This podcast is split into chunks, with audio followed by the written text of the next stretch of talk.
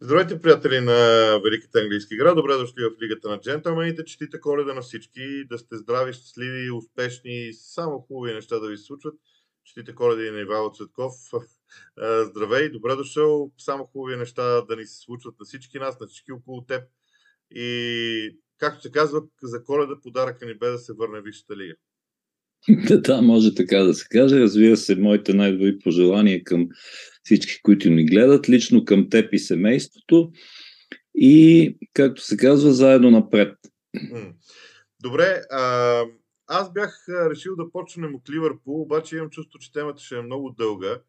Затова а, и, и по-скоро май да завършим с нея, защото ще е достатъчно обемна.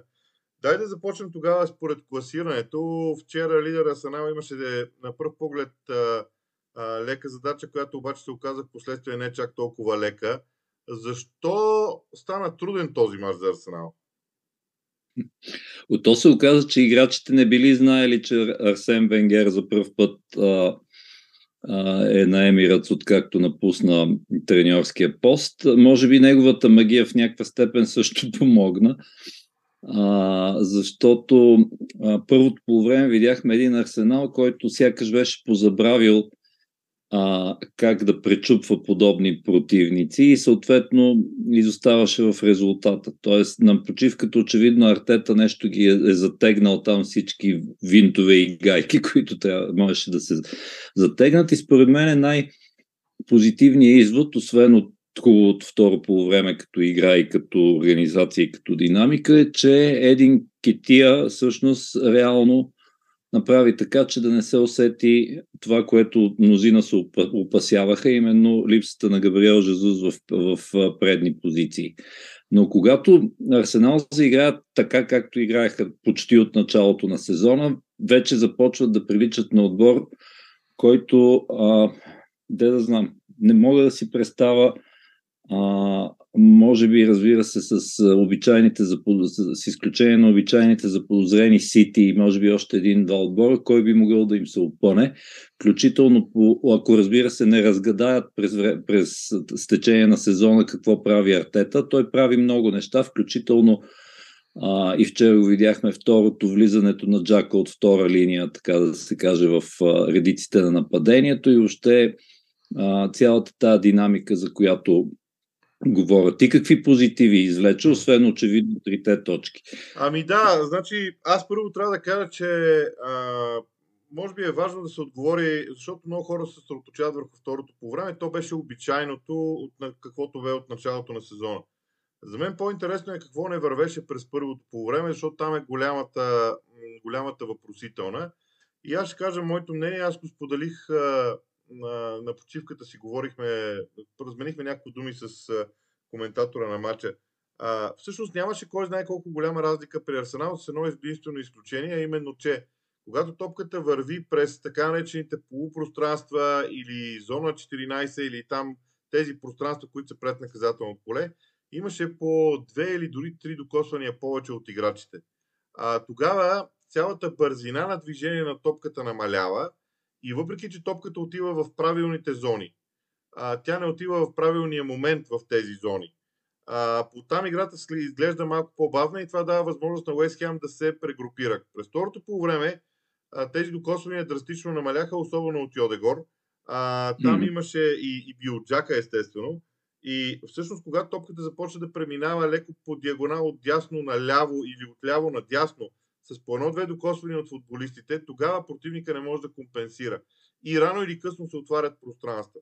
Така че според мен това е а, основният извод. И втория извод за първото по време е, че при изнасянето на топката, въпреки всичко, Киран Тирни все още не се чувства толкова уютно, колкото би се чувствал един Зинченко, макар че Киран Тирни направи всичко, което човека искаше, можеше, а, беше, а, както се казва, даде, даде всичко, което може.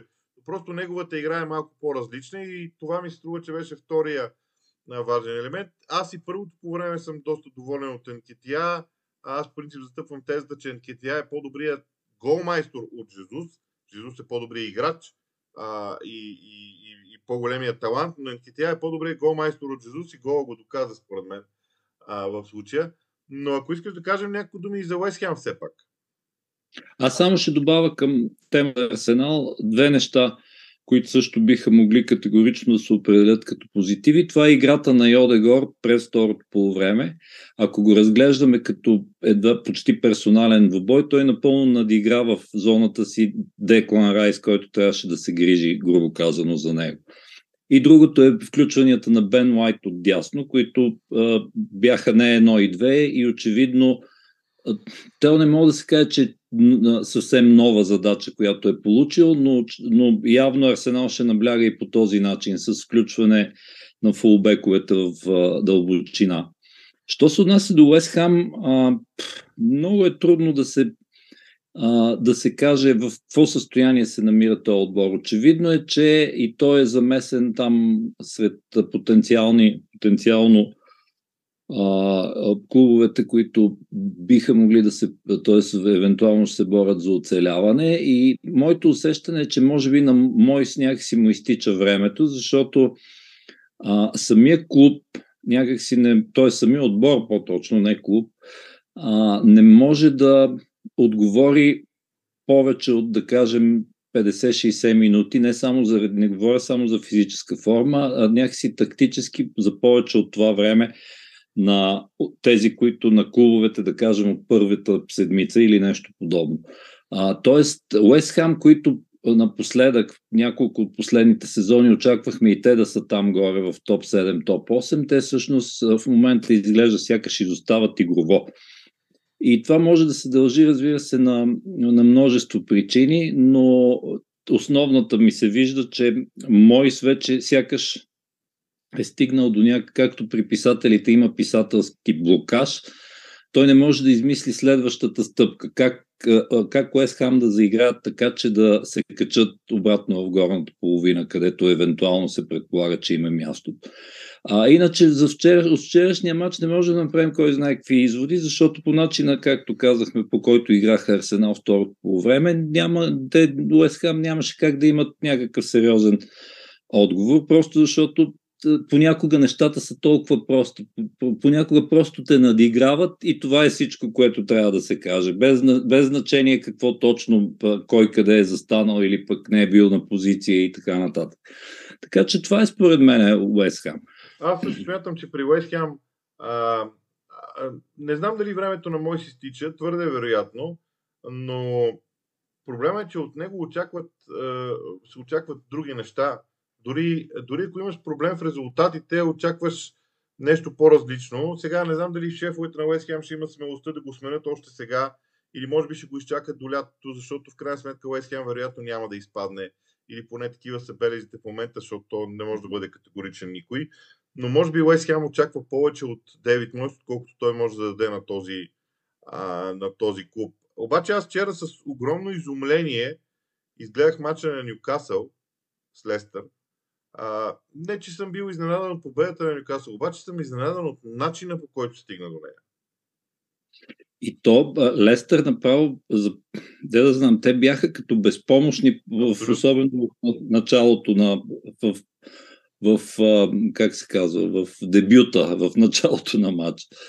А, и от тогава вече те като, в смисъл като заработи машината Нюкасъл, защото колкото и да е клиширано, аз мисля, че вече може да, да използваме подобен израз. А, а, тук вече за кой ли път трябва да споменем какво направи Еди Хал с не толкова с, с а, новите придобивки, говоря като футболисти, а какво направи с тези, които имаше, защото вчера видяхме и Жоелингтон, и особено Мигел Армирон, как се е превърнал за пореден път в в смисъл е качил няколко класи сякаш при, точно под ръководството на Еди Хал. И сега, разбира се, то е, вероятно ще е временно, но Нюкасъл са абсолютно, абсолютно освен че са абсолютно а, а, сигурни кандидати за топ 4, т.е. поне кандидати да видим нали, накрая какво ще се случи, а, а съвсем заслужено са и втори. Сега, разбира се, Ман Сити утре може би ще бият Лидс, което е по-вероятното, но няма значение. Тенденцията си остава и Нюкасъл вече а, може в момента поне да не избързва. Аз не обичам да избързвам, но това, което наблюдаваме като игра, като постройка и като а, личен перформанс от повечето, от повечето им а, играчи, пък и баланса, който внесе Еди Хал, това въобще не е за подценяване. А, те в момента са грант, нали така? Или... Нямам, аз нямам никакво съмнение в това. Аз бих стигнал дори по-далеч и бих казал, че има много подобни неща в развитието на Арсенал и Нюкасъл.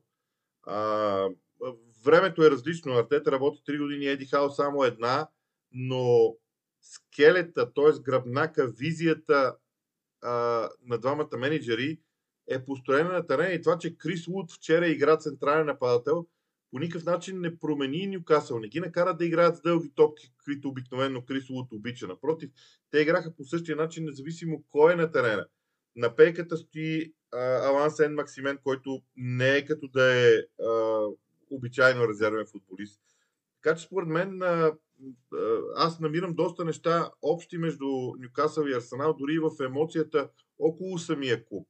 И това, че менеджера, най-голямата победа и на двамата менеджери не беше нещо друго, а всъщност приобщаването на публиката по един или друг начин. Това без никакво съмнение има значение, защото настроението, както казваш, и на двата стадиона, вече особено при домакинските срещи, е, разбира се, съвсем а, съвсем различно. Още повече, че и двата стадиона са тип от големите и като ревнат там в единия случай 50 и няколко, в другия случай с Арсенал почти 60 хиляди, вече става наистина съвсем друго. И това, то е малко е необяснимо и може би е леко ирационално, но, но винаги когато има, когато върват нещата, има спойка между футболисти, треньор, ръководство и публика, като че ли нещата работят, да. Добре, сега Лопетеги постигна първата си победа с обрат срещу Евертън. Много късен победен гол, разбира се. А, но така ли е, че на мен Увърхемптън ви се видя различен. Аз, а, понеже съм свикнал да гледам по няколко мача едновременно, още от времето, когато водех студия, пък и ти си гостувал такива. Та аз си направих труда да гледам Евертън да ми е един постоянен матч. Другия мислех да е Лестър и Нюкасъл, но си признавам, че на почивката смених Лестър и Нюкасъл с Саутхемптън и Брайтън. Но Евертън и Увърхемптън изглеждаше като много важен двубой. Твоите изводи? Особено за Франки Лампарт и между другото, ето как мислим еднакво. Аз очаквах а, не само заради интригата а, дали какво ще стане с Лампарт, тя, която си остава в момента, ами очаквах а, точно и си казах, че ще гледам точно този матч. А другите горе-долу ще ги гледам какво става, нали, ще следа развитието. И въобще не съм недоволен, защото виждам, видях нещо специално при Улов, защото първо трябва да започнем с тях, не само защото изтръгнаха победата в последния момент, а защото те някакси я заслужаваха. Е, и то най-вече с това, което Жулен Лопетеги се опитва да направи, и то е да, да, е, вероятно да, да е започнал а, да се строи такъв Улвърхамптън, който, който да, така да се каже, да, да не се плаши от това да играе с топката. Окей, те за момента си остават, а, си остават с най-малко вкарани голове и така нататък, но това според мен скоро ще се оправи. Освен това, а, имат а, а, гръб в лицето на собствениците, защото сега се разбра, че ще, ще купуват и Матеос Куни от Атлетико Мадрид, което не е малко, след като взеха Матеос Нунес преди това. Тоест а, ще се инвестира и може би с Лопетеги ще започне да им се получава, защото те имат, то се видя и при по начина по кой, на движението на Поденс, примерно, който бих изтъкнал като, може би той беше техния футболист на матча, но не само той, начина по който се движи топката и това, че Улфс разиграват нещо, което дълги години а, айде, то не мога да се абсолютизира, но дълги години да кажем, че не им беше чак толкова присъщо и по-скоро бяха реактивен отбор. От другата страна имахме Евертън, които аз, на мен, сега ясно, че заради личните ми пристрастия към Лампарт ми се ще той да успява като треньор, но аз не видях или поне не можах да разгадая никакъв план как иска да го играе този матч. Въпреки, че имаше, а, разбира се, и своите очевидната задача и те да се опитват да владеят топката, пък да се опитват да разширяват чрез Антони Гордън и, и така нататък. Но в крайна сметка а, ми, на мен ми се струва, че логичното се случи, а, ако въобще можем да говорим подобно нещо, все пак за гол в последния момент, както казах. А, и а, ако резултата беше останал един на един, усещането ми щеше да бъде, че Лампарт е отмъкнал една точка горе-долу. Аби, аз се мога да кажа, че първият ми извод за Увърхемптън категорично е, че а, отбора изглежда много по-уверен в себе си. В смисъл, тук не говорим за всичко останало. Това, което правят играчите на терена, изглеждат, те изглеждат убедени, че това е правилното нещо, което ще се случва. А, втори ми а, извод е свързан с нещо, което аз като коментатор на футболни матчове много пъти съм повтарял за Увърхемптън, именно това, че те напоследък допуснат ли първия гол в матча, те рухваха. Сега Точно не само, така. че не рухнаха, а те успяха да надградят вътре в самия матч. Окей, не много, но достатъчно, за да изравнят а, играта и да доминират след това в един период от време, което е втория много важен фактор за, за този матч, за от гледна точка на Лопетеги и от гледна точка на Увърхемптън. На трето място аз смятам, че а, постепенно с купуването на, на нови играчи, а, а, ти спомена един от тях, може да дойдат и други, а, стила ще се промени и Увърхемптън наистина може да има бъдеще. Все пак Опетеги беше треньор на, на, беше менеджер на Испания, не е, не е кой да е. А, от гледна точка на Евертен обаче, аз бих казал, че а, за мен обезпокоителното по посока на Евертен, аз продължавам да съм доста голям оптимист за Лампард, но обезпокоителното е, че отбора стои на едно място. Тоест, те не са толкова слаби, колкото бяха, когато Лампард ги пое. Проблемът е, че вече се очаква да, е да са доста по-добре. А, просто чакаме, т.е това, абе те ще се оправят, абе те ще се оправят, абе те ще се оправят, това вече започва да, м- започва да избледнява и понеже ти говореше, че няма план, а, аз наистина също не мога да кажа, че видях план извън ултра агресивното поведение, нещо, което на Гудисън парк винаги е работило, да отбора да е ултра агресивен, да го поеме публиката, а, заедно с помощта на публиката, те да продължат да играят така. Но има и още нещо, а, което вече не е в не е в градината на Лампард. Те повечето неща са там. съжалявам много на Антони Гордън, който претендираше да бъде а, нали, там се говореше за връзка с Челси и така нататък, едни 60 милиона се подмятаха нагоре-надолу. Съжалявам, но той положението при един, при един на един с вратаря, той трябва да го вкара през първото по време. Съжалявам, но това трябва да бъде гол, ако искаш да бъдеш Антони Гордън. Така че там, лошото е, че там всъщност не говорим само за Лампард. Говорим в някаква степен дори и за самите за, за самите футболисти и проблема започва да става доста комплексен. Аз абсолютно съм съгласен. На смисъл много повече се очакваше от Антони Гордън, едва ли не да е новия лидер и не знам си какво. Разбира се, не е само той, защото имаш и други футболисти, които и в средата на терена и Гей в общи линии нищо не свърши креативно, имам предвид. А, пред... Тук трябва, между другото, и за двата отбора да споменем, че може би а, факта, че основните футболисти, които решаваха този матч, всъщност не бяха ходили на световно първенство и може би това има някакво значение. А, говори за Итнори, автора на гола, говори за, т.е. не са играли, имам предвид, и за, за Адама Траоре, който беше другия фактор в а, подема след смените. А, Антони Гордон, между другото, от другата страна, и той, и той е така, в смисъл, какво си правил през този месец и половина близо. Тоест, очак... имам преди, че се очакваше много повече от него и от повечето футболисти на Евертън. Разбира се, имаше и а, де да знам, имаше и леко лош късмет, защото Ери мина се контузии. А, Бен Готфри ми изглеждаше като да не е съвсем възстановен а, от тежката контузия и така нататък. Може би и това са фактори, но, но някак си отново да кажа логиката като че ли а, победи. Да, категорично е така. Сега, ти имаш ли обяснение защо Тотнам ги играе тия мачове, всеки един от тях по един и същи начин? Ама те са извадени като под индиго. Окей, крайният изход понякога е различен, понякога стигат до пълния обрат, понякога не, както е случая с Брентфорд, просто защото Брентфорд има доста грамотен треньор. А, обаче, а, те играят едно и също нещо. Ами той това каза, чакай, че забравих кой гледах вчера. А, понеже сменях някакви канали, по кой от западните беше. Някой от легендите, но няма значение, каза, че то, това, за което сега ще кажа и което ти имаш предвид. А, Конте трябва да спре да играе само второто по време. Защото през първите полувремена, това е съвсем, разделението условно, защото понякога за Тотнам първото полувреме, образно казано, мога да продължи до 60-та минута, т.е. по начина по който а, движат топката и начина по който като че ли този отбор хибернира по някакъв начин. Не знам дали това е точната дума.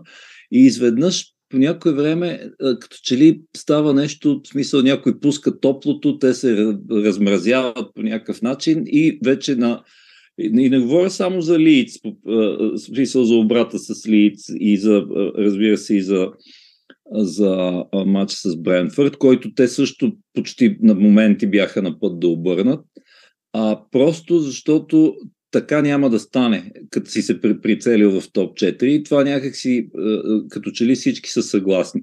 А що, защо се отнася до причините, са Конте той изтъкна някой от тях, че част от играчите му са имали тежко световно, не знам си какво, ама то тежко, тежко, а, ти всъщност световното можеш да го използваш и за това да, така да се каже, да не губиш форма.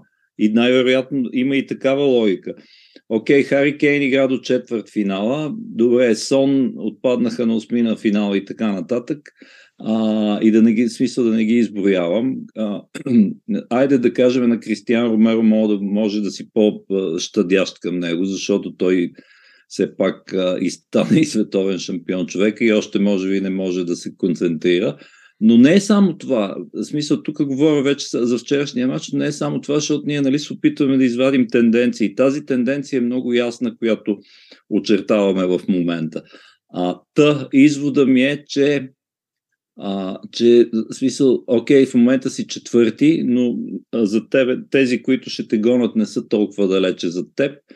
А, и, и ако нещо не се. Ако Тотнам продължи така да играе, особено при гостуванията, аз не знам, не знам Конте на какво толкова ще разчита, защото не може да е само на късмет и на, на проблясъците на един или двама футболисти. Аз взимам за пример последните му 6 мача от 19 октомври насам. Значи, гостуване на Man United, което те губят с 2 на 0, защото отново започнаха безобразно. Обърнаха да. го игрово, обаче головете не дойдоха. Загуба от Ньюкасъл. Те започнаха пак лошо, опитаха да обърнат матча, само че Ньюкасъл и Man United са стойностни отбори все пак и не позволяват да ги намачкаш по този начин, по който, примерно, Борнемот позволиха да бъдат намачкани, да. Лидс и дори и Брентфорд. И другата загуба на Тотна в тези 6 мача е от Ливърпул, който има абсолютно същия, а, нали, абсолютно същия ефект. Т.е. ти излизаш, допускаш в 10-та и 39-та минута два гола на Мухамед Салах и после тръгваш да обръщаш. Значи, това нещо да. няма как да стане при Тотнам и да бъде ефективно. И според мен това е, а, това е целият въпрос.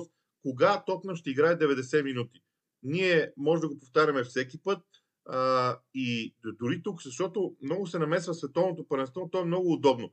Ама ако световното първенство е проблем, Тотнам по-скоро ще започнат силно, ще загубят свежест и няма да, няма да завършат добре. Тогава могат да приема, че е въпрос на умора на нещо друго. Ма той е точно обратното. Тотнам с физика, с брилянтната, тактич... брилянтната физическа подготовка, която Конте им е направил, те с това компенсират всъщност.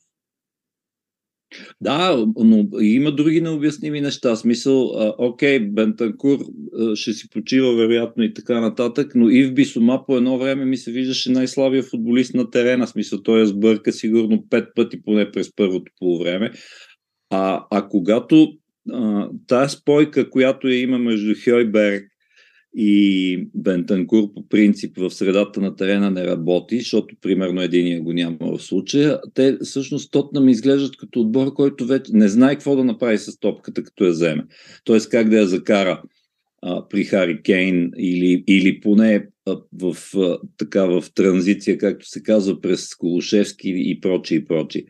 А, това може да изглежда като детайл, но, но направи впечатление вчера. Окей, те имат, очевидно имат класата и потенциала и така всъщност стигнаха и до равенството, защото, както каза ти, срещу отбор, който знае и, и вероятно предогажда как се държат Тотнам, както спомена Юнайтед и, и Нюкасъл, че и Ливърпул може би да сложим в това число, а, не, няма как да им се получи. Така е наистина. И а, между другото, Тотнам и няма много време за губене. Ще ти кажа защо. Защото в момента Тотнам са четвърти, а, имат 30 точки от 16 мача. Ман Юнайтед са пети и изостават на 4 точки, но имат два мача по-малко. Ливърпул също ги гони. Ливърпул е 5 точки след Тотнам и има матч по-малко. Тоест, там нещата започват да се завъртат и а, ако те гони един отбор, може да разчиташ, че той няма да успее, но като те гонят два, някакси и двата да се сринат, няма как. Поради тази причина Тотнам трябва да почне да се оправя. И другия проблем, който започва да се намесва при Тотнам, е нивото и качеството на играта в защита, защото 23 допуснати гола за 16 мача не е добра идея, най-малкото от каквато и гледна точка да го погледнеш. Реално погледнато, Тотнам, пред Тотнам има 2, 4, 6, 8, 10 да, 10 отбора, които имат по-добра защита от Тотнам. Това също не е нещо, което спорите трябва да, трябва да позволяват като, като цяло. А, чакай те питам, на тебе, на тебе Брентфорд не ти ли прилича на Сток Сити от едно време? Аз това си го мислех, ма чак и иска преди това само да вметна нещо. Аз много се надях, че ще сложиш и Челси след, сред преследвачите. В смисъл, те са на 9 точки, но ако до вечера, ако, ако бият Борн... Аз съм ги изгубил. Аз съм ги изгубил след Брайтън и Фулъм и някакси не ми, не ми влизат да. Защото, защото са девети, да, и, и не ти излизат. Да, Сега, но, но си прав. Ето, виж, ами, това, ето, това, до, това води, до това води световното първенство. Официално се извинявам на всички фенове на Челси. Челси са си се Да, да, шегувам се. Сега казвам на сега, но истината е, че ако, малко сметки, ако направим, а, ако бият до вечера, стават 6 точки и, и са с матч по-малко, както и Ливърпул в случай. Но да минем, да се върнем на това, на Брентфорд. Брентфорд, да, наистина по някакъв начин на моменти приличат на, на, на, на то. Имаш предвид класическия Столк Сити да. на Тони Пюр. Да. А, който може, в смисъл, отбор, който е способен в различните моменти на матча да, на, така да се каже, на всичко. И това да се срине необяснимо, примерно за 5 минути или повече. И това а, ще използвам жаргонен израз, така да нагъне от среща съперника, както видяхме няколко пъти вече през сезона, че въобще да не знаят къде се намират. И сега, смисъл, те разбира се, брилянтно се възползваха от, от а, а, това, от тези флуктуации и колебания в Тотнам през първото полувреме. А, просто трябваше да се, както се казва, да се напънат още малко, за да затворят матча, въпреки че имаха шансове, разбира се, за това. Може би не им достигна и малко късмет, но, но моето усещане някъде в началото на второто по време беше, и тук може би Томас Франк трябва да се замисли малко, а, а, както и, и защо извади Йенсен, ако освен ако не се е контузил, това не, не, го, не можах да го проследа, но няма значение. Имам предвид, че в един момент се възцари усещане, че те се едно решиха, че те ще го контролират този матч и всъщност едва ли не вече са били. И това, разбира се, срещу Тотнам, които, както казах, се събуждат по някое време, е грешка и за малко да се окаже и, и така най-голямата грешка. Но като цяло си заслужиха точката и са отбор, който ако, понеже нали, често говорим за разширения състав на тия, дето ще са застрашени от изпадане, според мен Брентфорд в момента въобще трябва да ги изключим от, от застрашените по начина по който играят. Абсолютно, абсолютно. В това няма никакво, поне за мен в това няма абсолютно никакво съмнение. Сега, темата Астън Вила и Ливърпул. А, аз обаче искам да я започнем с този трансфер на Коди Гакпо или Гакпо. А, защото първо дойде някакси изневиделица.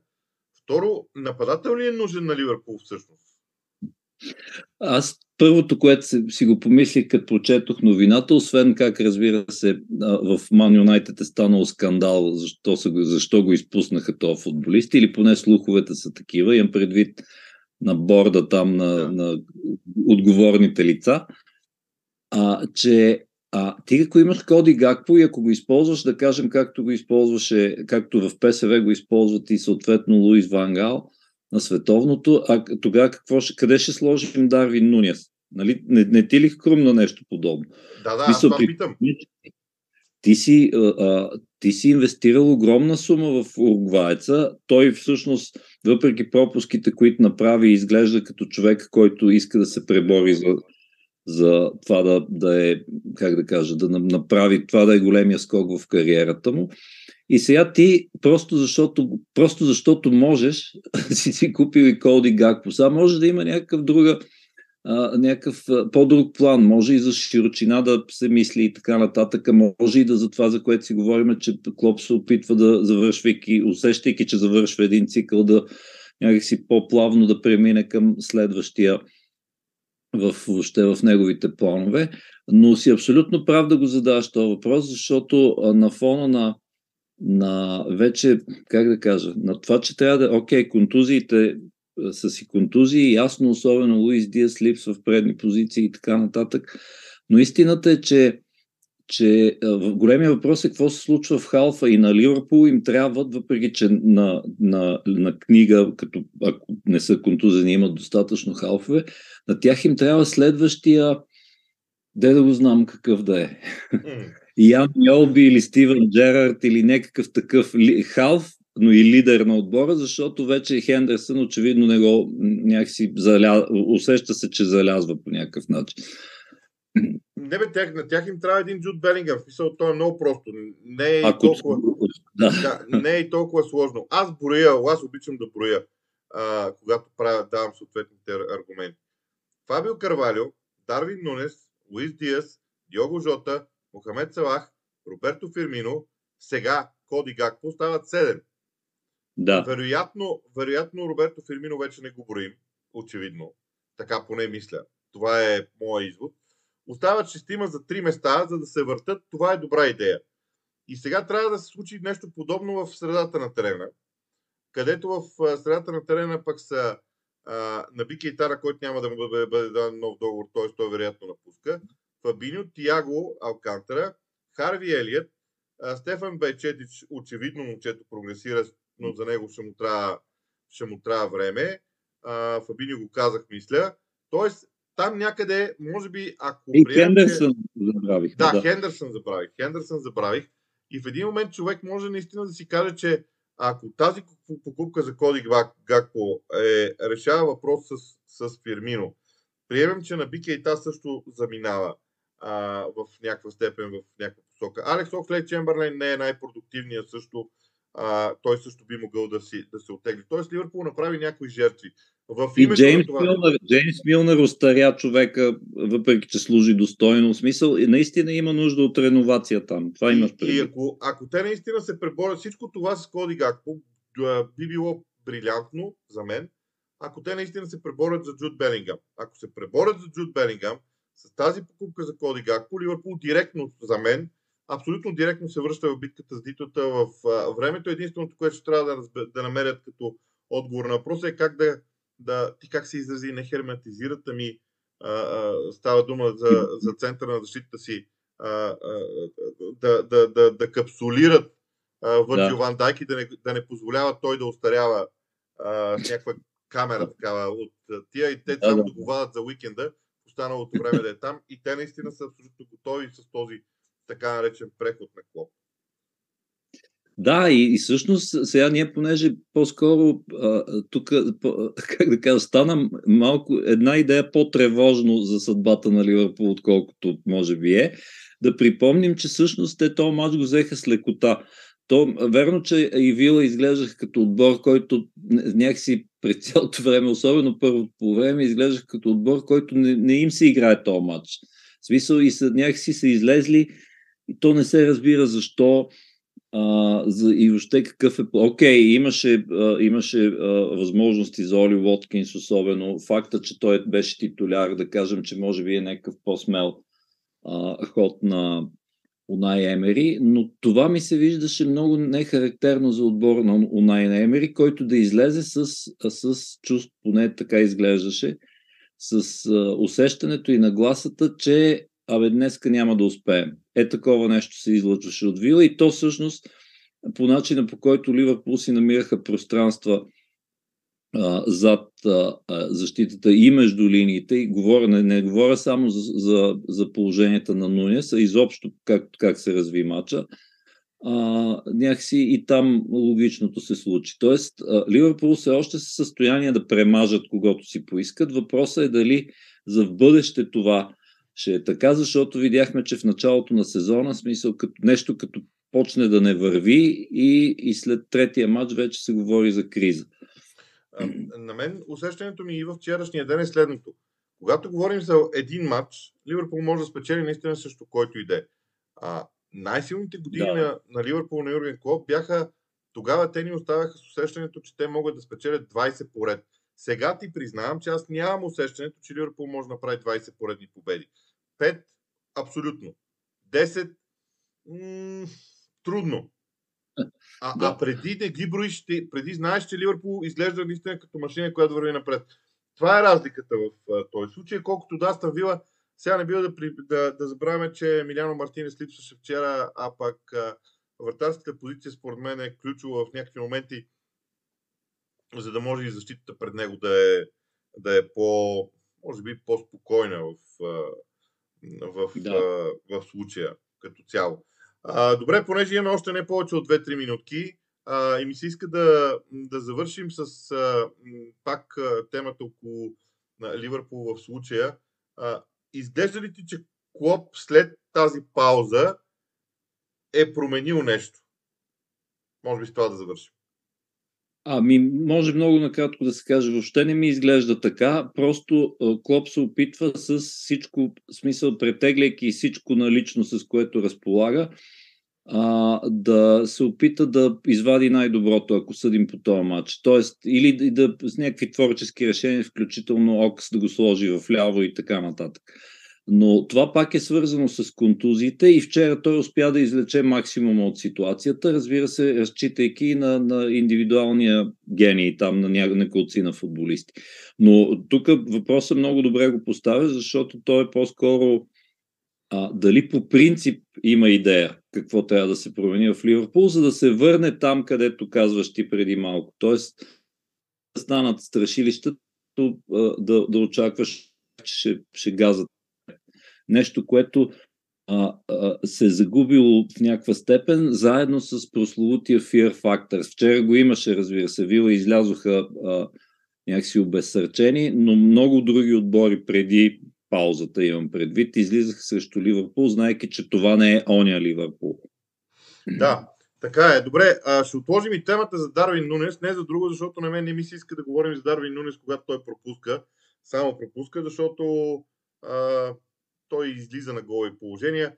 Някъде тази везна между това да излизаш на положение и да ги пропускаш, а, тя ще се наклони в едната или в другата посока. Така че ти предлагам така да, свър... да завършим за сега. Дами и господа, ще продължаваме, разбира се. Сега покрай празниците може и да е малко по-рядко, но след това ще възстановим обичайния ритъм на, на епизодите, които а, гледате в а, Лигата на джентълмените. От нас още веднъж приятни, весели празници и а, продължаваме да се наслаждаваме на английския футбол.